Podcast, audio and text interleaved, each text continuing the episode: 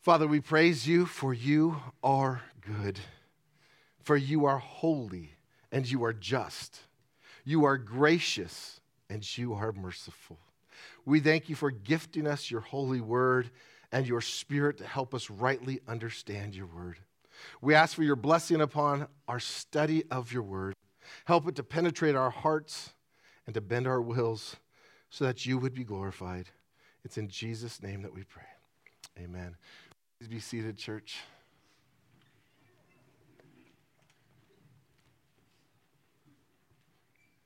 You know, there are Christians who are genuinely saved, meaning they, they have eternal reward, but they still live in fear that they are not truly saved. And there are others who are not genuinely saved, who have no eternal reward, but live in a false belief that they are truly saved. Said in slightly a different manner, one can be saved in Christ without having an assurance of salvation. And equally, one can have assurance of salvation without being saved. Assurance of salvation is important for God's people it provides great comfort to believers and stimulates a life in them of joyful holiness and unending praise to God. Martyn Lloyd-Jones comments about what's at stake when assurance is not possessed by the believer. He said, quote, "We should all be concerned about our assurance of salvation, because if we lack assurance, we lack joy." And if we lack joy, our life is probably of poor quality. End quote. Thus, it is no surprise to us that God wants all who are His to know that they belong to Him, that they have full assurance of their salvation. His desire is that every blood bought child of His would be enthralled and awestruck by the certainty of the hope that they have in Christ Jesus. You know, it's assurance of salvation that is one of the many blessings in Christianity. Christians can enjoy the assurance that they have been forgiven, forgiven of all, and that they will be with Christ forever they can rest assured that their penalty for their sin has been completely paid for by Jesus and that the guilt of their sin has been taken away. Know, it's this assurance, it's having confidence that we're no longer an enemy of God, but now are a child of God. It is knowing that you are God's, that you are a child of His, that Christ's blood has redeemed you, and His righteousness now covers you. God wants you, beloved, to know that you are His.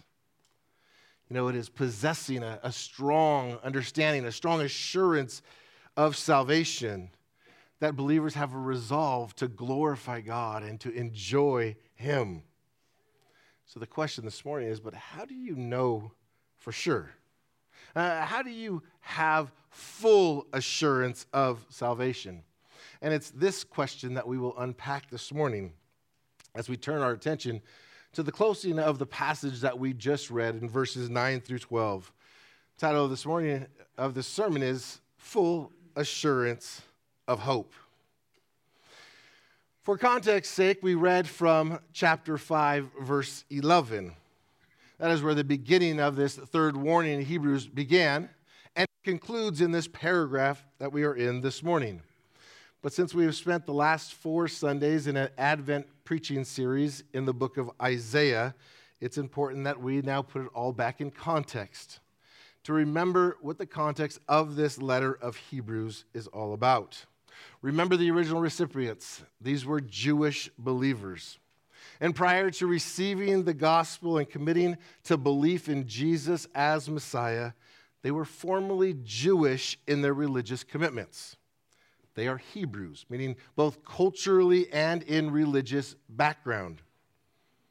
But these Jews now have embraced Christ as Savior. And from the context, we learn that they have endured much for their faith. And we also learn that they are regressing in their faith and they're being tempted, perhaps, to leave, Jude, to leave Christianity and return to Judaism or some form of Judaism. Perhaps they're being persuaded by others they have seen leave the faith and return to Judaism. Or perhaps they're persuaded by the difficulty it has been in living the Christian life with all the opposition that has come at them. But whatever the reason may be, the author of Hebrews makes it a point to showcase the superiority of Christ. He makes it clear that Christ is superior to anyone and anything in the Old Covenant. He's superior to Moses, to angels, to Aaron, to Joshua, to the high priests. He's also the fulfillment of the entire old system, the, the whole system of sacrificial religion that we see throughout the Old Testament. And this is why we have these warnings here in Hebrews. They are meant to encourage believers to persevere in the faith. And specifically, to exhort these Jewish believers to press on to maturity in Christ. These warnings are means by which believers are preserved by God. One matter of importance that we have studied through and learned in this letter is that your spiritual life, in that walk with Christ, that you are either moving forward or you are falling backward. That in your walk, you are never staying the same. And we see the exhortation in this letter that as Christians, we must always be growing, maturing in the faith. That sets some context up for what is going on in this letter. We know this letter is a letter of exhortation. It's written to encourage believers to press on to maturity, which brings full assurance of salvation. And so, following this warning that we read again this morning from Hebrews, starting in Hebrews chapter 5, verse 11, all the way up to Hebrews chapter 6, verse 8, the author now changes focus and he encourages the recipients of the letter. He doesn't want those who are genuine believers to lose their assurance of salvation. His goal is to direct their attention to Christ so that they would be strengthened in the faith. He's not trying to cause them to doubt their salvation. Rather, he is stirring them up to love and good works.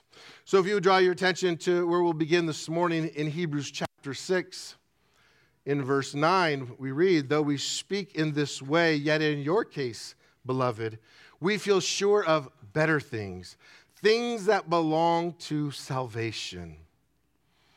I mean, this is on the heels of what he had just written about and what he had just warned about.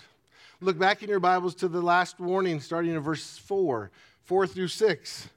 He had just written, For it is impossible in the case of those who have once been enlightened, who have tested taste, excuse me, who have tasted the heavenly gift and have shared in the Holy Spirit and have tasted the goodness of the Word of God and the powers of the age to come, and then have fallen away, to restore them again to repentance, since they are crucifying once again the Son of God to their own harm and holding him up to contempt. He had warned about those. He was speaking of others. He makes this very clear here in verse 9 when he says, Though we speak in this way, yet in your case, beloved. He redirects the attention of what he is writing to the recipients of this letter of exhortation. He refers to them as beloved. These are the believers to whom he has addressed this letter. But these are also the same believers that he has warned against drifting away by neglecting such a great salvation. We studied that back in chapter 2. These are the same believers that he warned against having an evil, unbelieving heart, leading them to fall away from the living God. That was in chapter 3. These are the same believers that he had warned against hardening their heart to the voice of God. These are the same believers that he had warned against lazy listening and lazy learning and lazy living, which have all caused them to regress in their faith. It is to this very same group of believers that he says here in verse 9 though we speak in this way, yet in your case, beloved, we feel sure of better things, things that belong to salvation. That's important the way he wrote this. He was very intentional with his words. He says, We feel sure. This means we are confident, we are convinced, we are certain. It's important to note he didn't say, Well, we think, maybe, or, or we're hoping. He says, We have absolute confidence that there is evidence of salvation in you. He said they were certain that there were better things, more specifically, things that belong to salvation. And to fully understand what's transpiring here as he writes this, we need to connect verse 9 with its immediate context. Look back to verses 7 and 8, where he gave the illustration. Back in 7 and 8, he said, For land that has drunk the rain that often falls on it and produces a crop useful to those whose sake it is cultivated receives a blessing from God. But if it bears thorns and thistles, it is worthless and near to being cursed, and its end is to be burned. Notice this illustration that he had just given. Land receives the blessing of rain.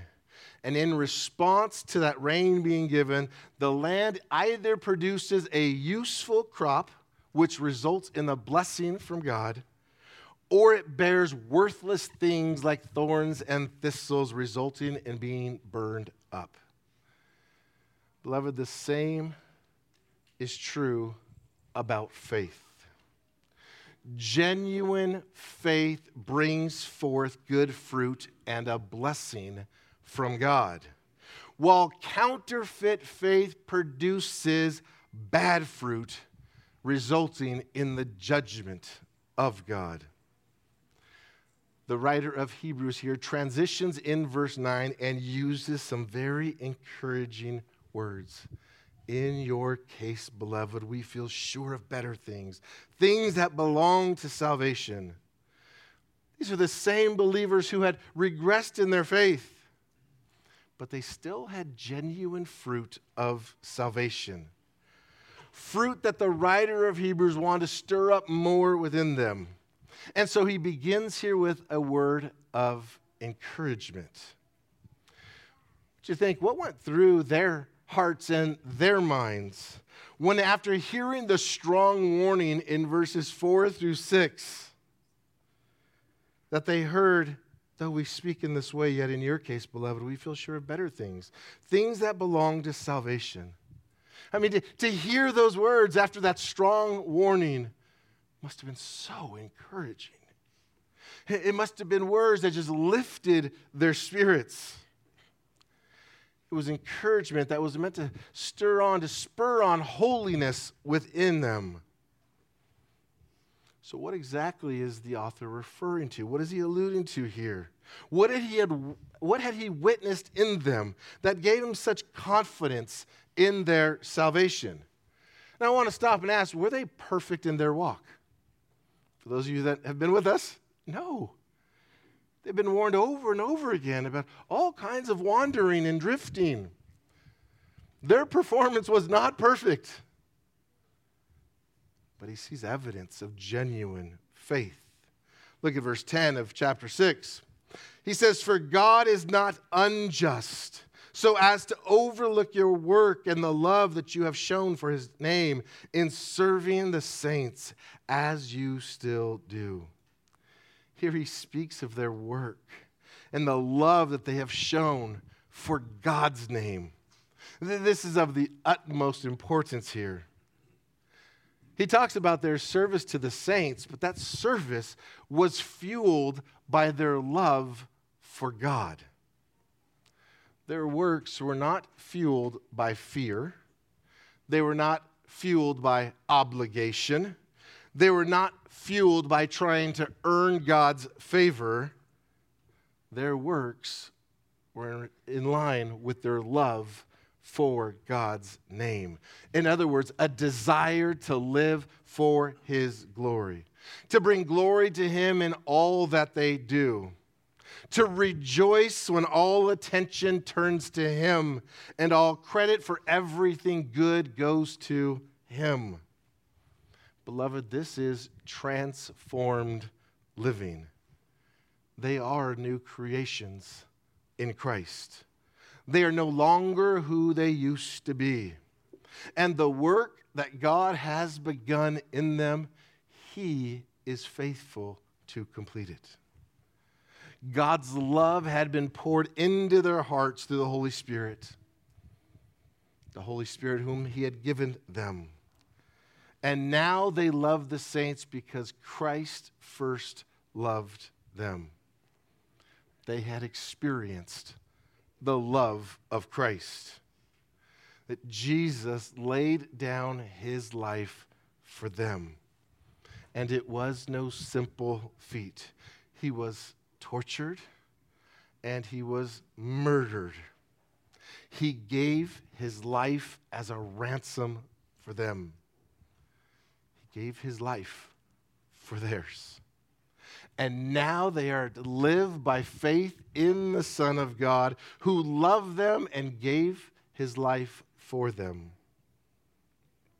It is this gospel, this gospel truth that fuels their good works.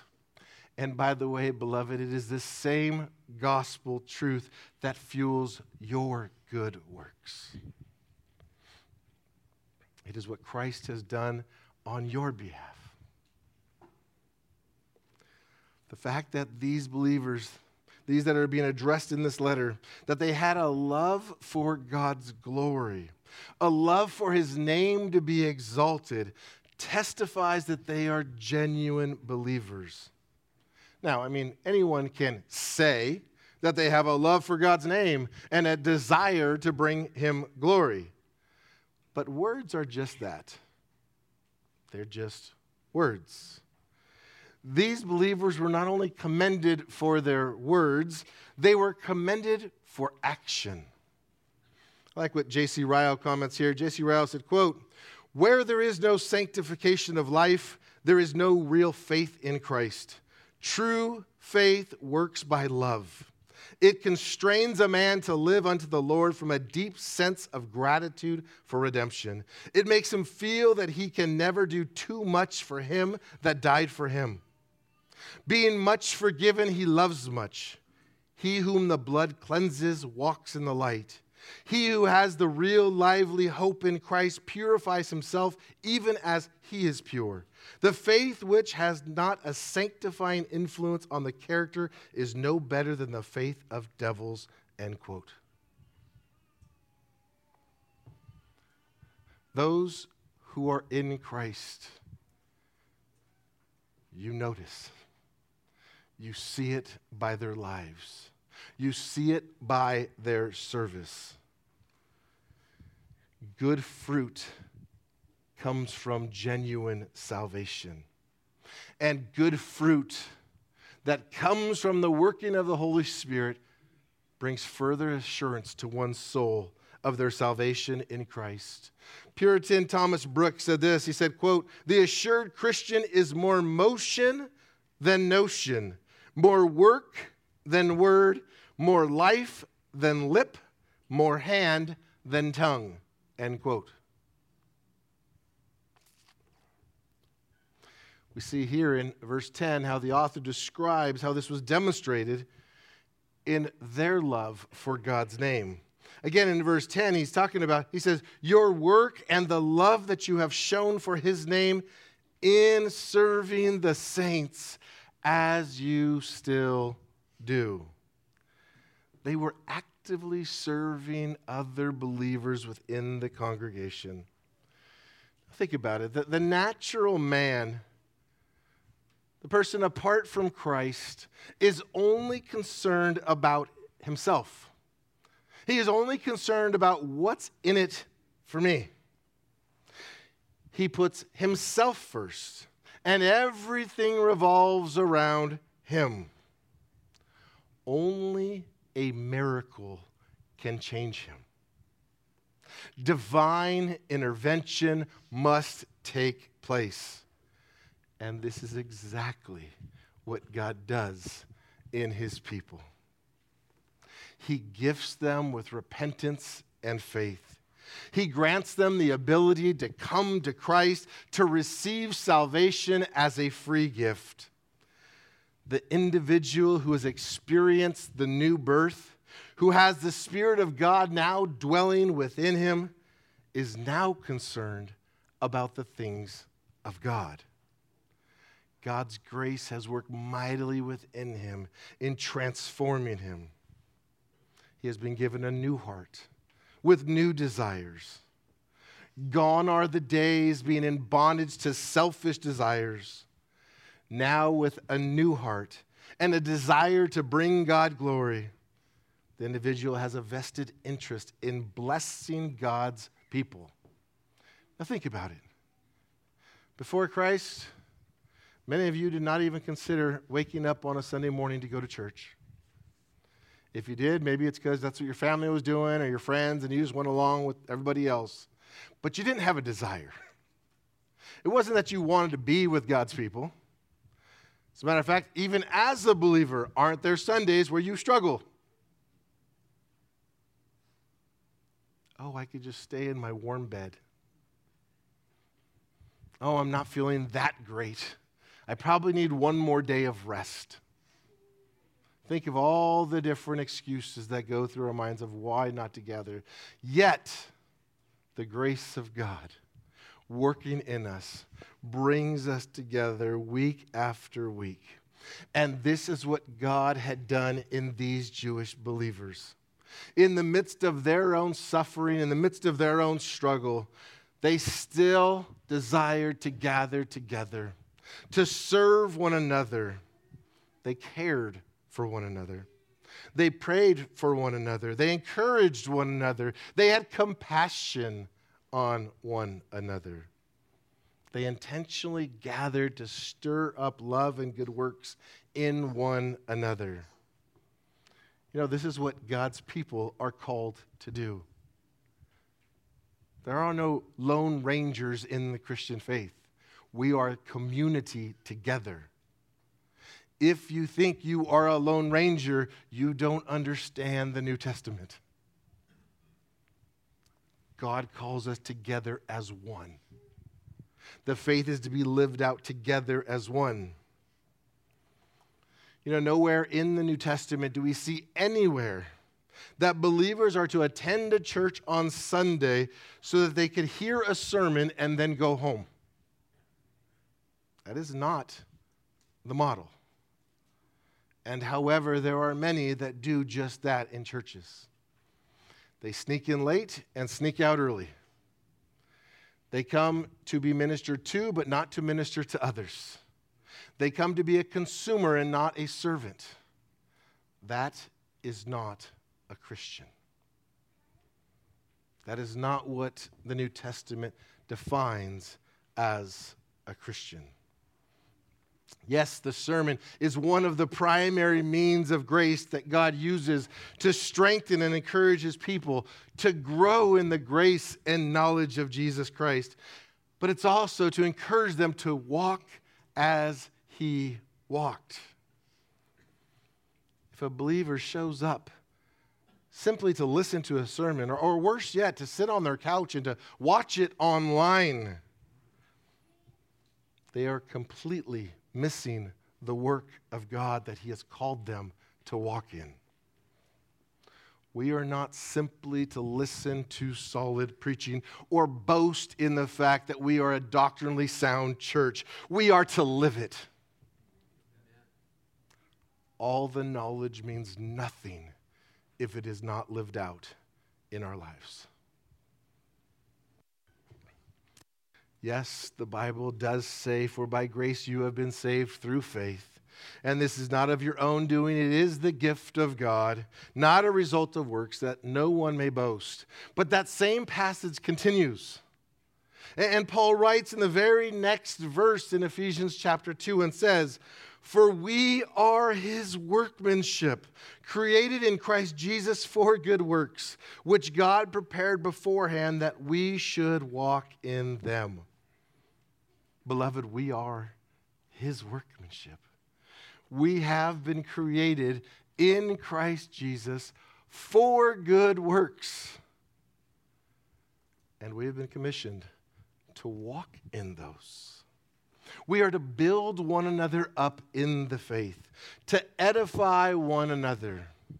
Now, that same exhortation comes again later in Hebrews chapter 10, verses 24 and 25 where we read, Let us consider how to stir up one another to love and good works, not neglecting to meet together, as is the habit of some, but encouraging one another, and all the more as you see the day drawing near. And this is the work that is done as we gather together. Every single believer contributes to the work. Sundays are not passive times. Every believer is to be engaged actively in serving. Every believer is to be engaged actively in serving. This is something that was witnessed by the author of Hebrews in these Jewish believers though they had been drifting, and though there was need to be concerned about that, the Hebrew believers were still serving one another. They understood what biblical fellowship is. I want to ask you about that word fellowship. What does that word mean? What does it mean biblically, not culturally, but what does it mean biblically? Because we have reduced the true meaning of the word fellowship to simply mean hanging out. Anytime that we gather to hang out, we call it fellowship. But is that truly what fellowship means? As we look to the New Testament, fellowship is a time that is centered around our union in Christ. It is a time for intentional mutual edification. That means building one another up, stirring up one another's faith in Christ. Yet we often hear believers call any type of get together fellowship. Now, I'm not going to go off and say that we cannot get together. Of course, we can get together and we can get together to watch a sporting event or we can get together to play games together. That is not a sin. As a matter of fact, that's quite an enjoyable time for believers to get together and to engage in those activities. But to have fellowship is to focus on encouraging one another in Christ. That is the point of the gathering. It's to stir one another's holy affections up for Christ. And this should be one of our primary uses of our time when gathered together on the Lord's day. It is not simply to come and listen to a sermon and sing some songs and to leave, but it has come to be used by God as a servant of God out of a love for His name to encourage the other saints, to give of yourself and to invest in others, to imitate Christ the writer of Hebrews, though his audience is, is waning and they're waning in their fervency, he still commends them and says they're still doing this. They're still serving the saints. This is evidence, fruit, good fruit of their salvation. We read in 1 John chapter 3 verse 14, we know that we have passed out of death into life because we love the brothers. Whoever does not love abides in death. To say you love God, but you don't love his people means you don't truly love God. People say, I love the church, I just can't stand the people. Biblically speaking, the church is the people. Church is not the walls, it's not the chairs, it's not the room. It is the saints, the believers that have been redeemed by Christ Jesus. Seeing the evidence flow out of our lives of a genuine love for others, to serve them and to want to care for them, to want to encourage them in the faith, gives a greater assurance, a greater sense of our assurance that is in Christ. Listen to the way that Paul encouraged the believers in Thessalonica. At the opening of 1 Thessalonians in verse 3, Paul says that he was remembering before our God and Father your work of faith and labor of love and steadfastness of hope in our Lord Jesus Christ. Work of faith and labor of love. This is what is evidenced in every genuine believer. It is the work of faith and the labor of love that validates the believer's assurance. That validates the believer's assurance. Now, let's not get this twisted and get it wrong. The believer's steadfast, immovable assurance is not based upon anything that they do, but upon everything that Christ has done, everything that he has accomplished, and his continual ministry to this very day of interceding on their behalf. That is where assurance comes from. It comes from the promises of God of what his son has done on our behalf. That nothing that we can do can earn the forgiveness of God. Only the blood of Christ can do that. That nothing that we can do can fully satisfy the wrath of God. Only the sacrifice of the perfect Lamb of God, Jesus, can do that. I like what Spurgeon said here. Spurgeon said, quote, Our faith does not cause salvation, nor our hope, nor our love, nor our good works. They are things that attend to it as its guard of honor. The origin of salvation lies alone in the sovereign will of God the Father, in the infinite efficacy of the blood of Jesus, God the Son, and in the divine influence of the Holy Spirit. End quote. Good works only validate the assurance that we have been given through Christ Jesus. They testify to the work of God in our lives. J.C. Ryle, in his book titled Holiness, said this, said, quote, I bless God that our salvation is no wise depends on our own works. But I never would have any believer for a moment forget that our sense of salvation depends much on the manner of our living. End quote. In the same vein, Joel Beeke comments and says, quote, the primary ground assurance is rooted in the promises of God. But those promises must become increasingly real to the believer through the subjective evidences of grace and the internal witness of the Holy Spirit. End quote. These believers were commended for the way that they served one another, that they served each other within the congregation. I mean, let, us think for a moment all that goes in through the servant of the service of the saints here at Pacific Hope for us to gather just once a week here. So many of you are engaged in serving so that we can worship together on a Sunday morning. Every Sunday morning, we have saints gathered in the back room over here for corporate prayer before service, praying for the service and praying for you. We have those who serve us on Sunday in the music ministry, in the audiovisual ministry, in the greeting ministry, in the ushering ministry. We have those who right now are on alert out walking the premises, on the security ministry, making sure that we are safe in here as we worship together. We have those who serve and care for our little ones. We have Sunday school teachers and helpers.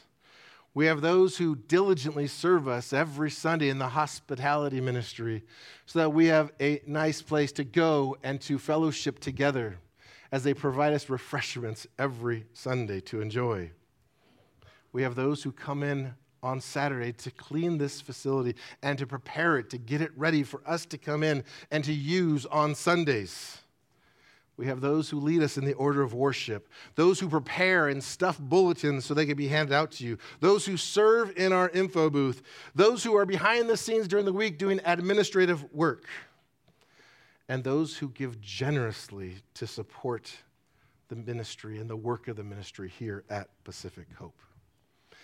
That is only a partial list of the service of the saints here at Pacific Hope.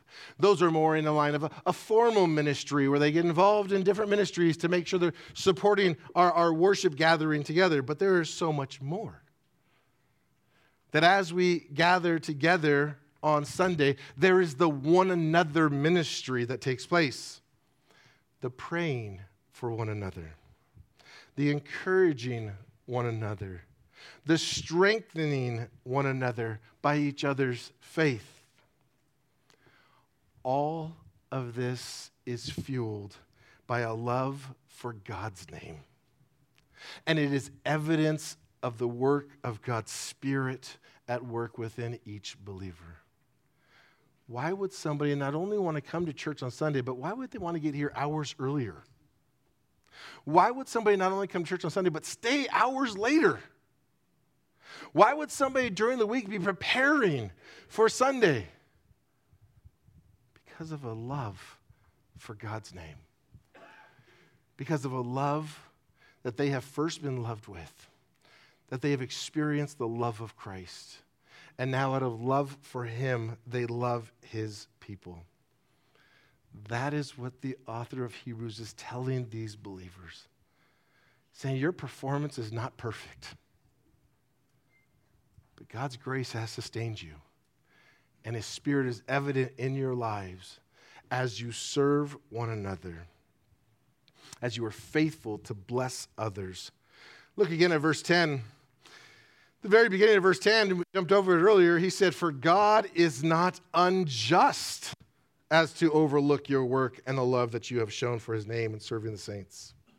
When he says here that God is not unjust, he is by no means suggesting some type of works based righteousness. We need to read that in context, what was said earlier in verse 7, where that illustration about the land and the rain was recorded. Back in verse 7, he said, For land that has drunk the rain that often falls on it and produces a crop useful to those whose sake it is cultivated, receives a blessing from God. Notice that it is the land that produces a useful crop that receives a blessing from God. Those who walk faithfully in love and good works will be rewarded. The Bible teaches us that He will reward us for what we do in this life. He righteously rewards those who do what pleases Him. Which means this, beloved how we live our lives matters. And God does not forget the righteous acts and the loving actions that are undertaken for others. And though having been saved by grace alone, apart from works, we are now called to works. And God, like any other loving Father, will reward the works we do for Him. A.W. Pink said this. He said, quote, "What God rewards is only what he himself has wrought in us. It is the Father's recognition of the Spirit's fruit. It may look now as though God places a little value on sincere obedience to him, that in this world the man who lives for self gains more than he lives for Christ, yet in a soon coming day it shall appear far otherwise." End quote. He who dies with the most toys does not win. That is a lie. And though the author here is commending them, these believers, for their love for God's name, that's demonstrated by their service to the other saints, he closes with a portion of exhortation. Verses 11 and 12, he says this. Says, We desire each one of you to show the same earnestness to have the full assurance of hope until the end, so that you may not be sluggish, but imitators of those who through faith and patience inherit the promises. His entire point is to ensure that the believers possessed a full assurance of hope until the day they are with Jesus. And hope, by the way, is not wishing for the best. It's, it's not wishful thinking. It is a confident expectation that g- what God has promised will indeed happen. And hope is rock solid and unshakable because it is rooted and it is grounded in the faithfulness of God. Unshakable. It is a blessing for God's people to possess a full assurance of hope. And in context, it is seeing His grace working through us, within us, giving us a desire and giving us the ability to serve others that brings this confidence, that validates this assurance of salvation. But like in every church, there are those who excel in areas of service and those who need to be exhorted. There are those who need to learn to say no, and those who need to be willing to say yes. There are those who are always looking for ways to serve, and others who are always looking for ways to be served. Thus, the author of Hebrews exhorts them individually now and says, Each one of you. Before it was corporate in what they did, now it's individually. Each one of you, every single believer in the church, is to show the same earnestness, meaning the same eagerness, diligence, the same zeal in serving one another. This is that there shouldn't be any gaps in service that everyone should be involved. By the way, this is not based upon personality types. So, introverts, you do not get a pass. All believers, every single one, is now in Christ and are to imitate him, to walk as he walked. It is through serving others like Christ that we experience a continual full assurance of hope. But the author says to be diligent, to be intentional in serving others, which means this it's not just automatic, it's to put on this mindset. Even as you drive to a Sunday gathering, as we come to worship, to put on the mindset and even the prayer of, Lord, grant me the heart to go in to serve your people today. Oh, how many of us will pray, Open my ears to hear your truth, which is a good prayer. But we take it further. It's that we do something with that, and that we serve others, that we are diligent, intentional in serving others. You know, it's interesting that these believers are growing weary. They're growing weary, they're waning, they're, they're regressing in their faith, and yet he still tells them be intentional. Be intentional in the way that you serve others. He says, fight. Fight the flesh. Fight the temptation to sneak into service and to sneak out of service. Fight the carnal desire to be served and instead put on a Christ like attitude to serve others. You know, the warning here that comes in this exhortation is that if we're not actively putting our faith into action through a selfless attitude of servanthood, he says we will become lazy in the faith. He uses the word sluggish. He warns them that they may not be sluggish. You know, sluggish service is thinking someone else will do it. Sluggish service, someone else will care for them. Someone else will bear their burden. Someone else will pray for them. Someone else will serve in that ministry. Sluggish service is thinking that someone else will do the good works that God has called me to do, called you to do. And to that, we all say, ouch. And just like there were those who were tempted to be sluggish saints nearly 2,000 years ago, there are sluggish saints within churches today.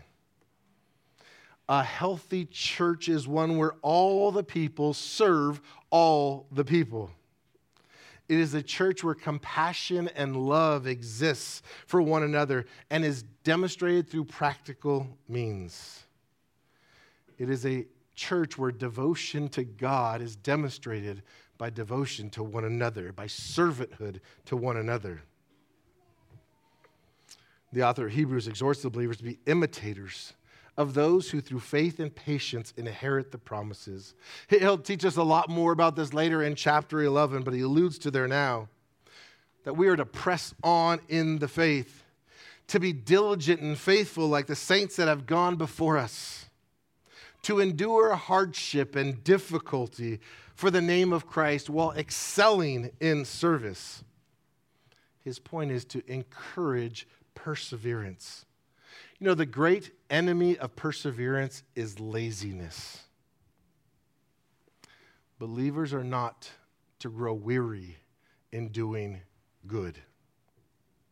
We should never get to a point in our faith where we say, I used to serve a lot, but now that's for the new believers.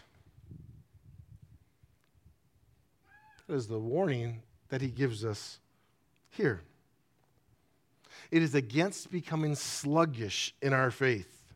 That there needs to be a continual working out of our salvation, the sanctification and the good works that flow from our faith. That it is those that validate our assurance of hope. And so, before we come to a close, now is a good time to stop and pause and to do a self assessment. Oh, joy.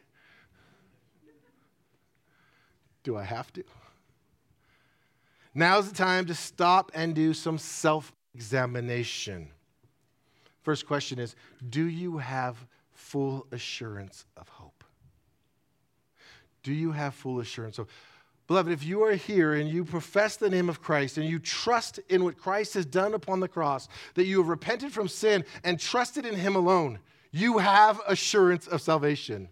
Not based upon your performance, but based upon His perfection. You have assurance. Now, is the evidence, the fruit that comes from your life, validating that assurance? Do you see your love for God? Flowing through you as you look forward to serving others within the church? Do you have the desire to please God by serving his people? Now, while I ask you all those questions, it is definitely important for us to do self examination at times. But I would say we need to heed the counsel that Robert Murray M'Cheyne gave to his congregation when he said that, quote, they should take 10 looks at Christ for every look they take inside themselves, end quote. Take 10 looks at Christ for every time you look within yourself. Why? Because you are imperfect. And this side of heaven, you will continue to be imperfect. But as you look to Christ, you see a perfect Savior. And as you look to that perfect Savior, your love for him fuels your love for his people. But if all you do is look inwardly and say, Woe is me, then what happens is a false humility and self righteousness begins to breed in you, and you think, I surely should be better than this. No, we are sinners saved by grace. It is His grace that works within us to conform us continually into the image of His Son. So as you look within yourself and do that examination, lift your eyes to Jesus. See the finished work upon the cross, and may that be your fuel to respond to His love for you by loving His people. By keeping our eyes fixed upon Jesus May it continue to make us humble before Him and gentle and eager to serve Him. I'll close with a quote from Martin Luther. Martin Luther said this He said, quote, This should be the sign by which they should know whether they are true Christians or not. Where Christ dwells through faith, there he makes that person conform to him. That is, he makes him humble, gentle, and ready to help his neighbor in any need. End quote. Before I close in prayer this morning, let's go ahead and bow our heads and let's think upon how God has ministered to us through his word this morning. Father, we are grateful for your faithfulness, for your goodness towards us. We thank you for the work that you have begun in us and your faithfulness to complete it. Oh God, we ask that you would help us. Help us from becoming lazy in our faith. Help us once again to fix our eyes upon Jesus and to be strengthened in the faith. May our love for your name be evidenced by the way that we eagerly serve and build up one another in the faith. To you be all the honor and glory. In Jesus' name we pray. Amen. And all God's people said, Amen. Let me close with a benediction from Ephesians chapter 1, verses 18 and 19. May you have the eyes of your hearts enlightened, that you may know what is the hope to which he has called you, what are the riches of his glorious inheritance in the saints, and what is the immeasurable greatness of his power towards us who believe. God bless you all. You are the church. Spend some time stirring up each other to love and good works. We look forward to seeing you in the fellowship hall for a time of refreshments. God bless you all. Have a great week.